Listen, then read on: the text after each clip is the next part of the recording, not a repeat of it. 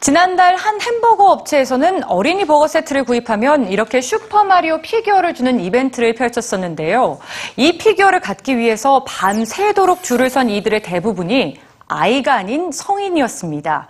그래서 업체 측에서도 적잖이 당황했었다고 하는데요. 이런 어른들이 우리나라에만 있는 건 아니라고 합니다. 오늘은 급증하는 키덜트 문화에 대해서 살펴보겠습니다.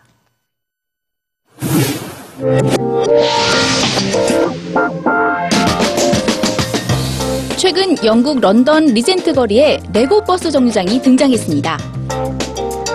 한 가구 회사가 런던 버스 200주년을 기념해 10만 개의 레고 블록으로 만든 이 정류장은 표지판과 벤치, 유리까지 모두 레고로 만들어져 정류장을 이용하는 성인들의 눈길을 사로잡고 있다는데요.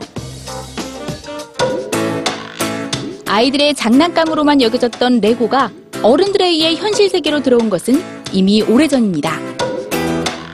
2009년 영국의 방송인 제임스 메이는 어린 시절 레고를 가지고 놀던 향수를 추억하며 330만 개의 레고로 침실과 화장실, 가구까지 갖춘 2층 집을 지어 화제가 됐고 지난해에는 21살의 미국 청년 라울 오아이다가 1년 8개월에 걸쳐 실제로 운행이 가능한 레고 자동차를 만들어 사람들을 놀라게 했습니다.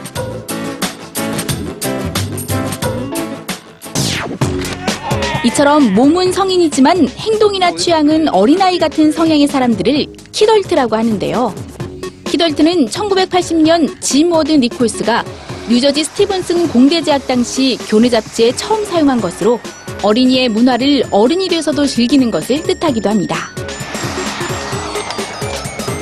키덜트들은 1990년대 중반부터 부각되기 시작해 조앤 롤링의 판타지 소설 해리포터를 통해 폭발적으로 늘어났고 최근에는 레고나 건담 플라스틱 모델, 바비 인형 등 장난감 수집으로 발전하고 있는데요. 당시만 해도 키덜트들은 흔히 철없다, 어른답지 못하다는 뭇매를 맞으며 부정적으로 인식됐지만 이제는 국제적인 네트워크를 갖춘 단체까지 생겨났습니다.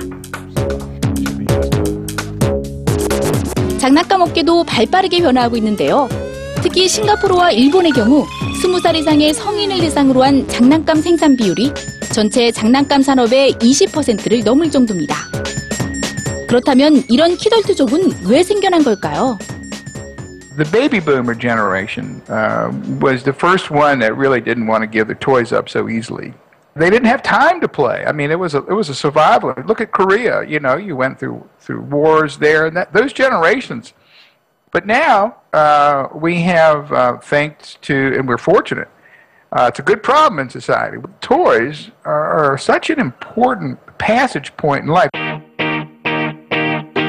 일부에서는 이처럼 아이도 어른도 아닌 모호한 키덜트들이 독립을 하지 않고 부모에게 의존해 살아가는 경우가 많다며 성인으로서의 책임을 회피하는 이들을 비판하기도 합니다. 하지만 성인들에게 일상의 즐거움, 삶의 여유를 준다는 면에서 최근 키덜트 문화는 매우 긍정적으로 평가받고 있습니다. 현대사회의 다양한 산업들이 아이와 같은 호기심과 열린 마음을 필요로 하는 경우가 많아지면서 키덜트의 증가를 오히려 환영하는 시각도 있는데요. 리처드 가틀립 씨는 여기에 더 중요한 사실이 한 가지 있다고 합니다. When we say that people are nostalgic for their toys, I, I don't think it's uh, nostalgic makes it sound like almost like it's something um, kind of ephemeral or, or not important. I mean, I, I once asked a very serious businessman, what toy does he remember the most? And he said toy airplanes because he loves to fly. And as he said this, he went from being a businessman to having this really beatific smile on his face. He, he was in another place. So it's important.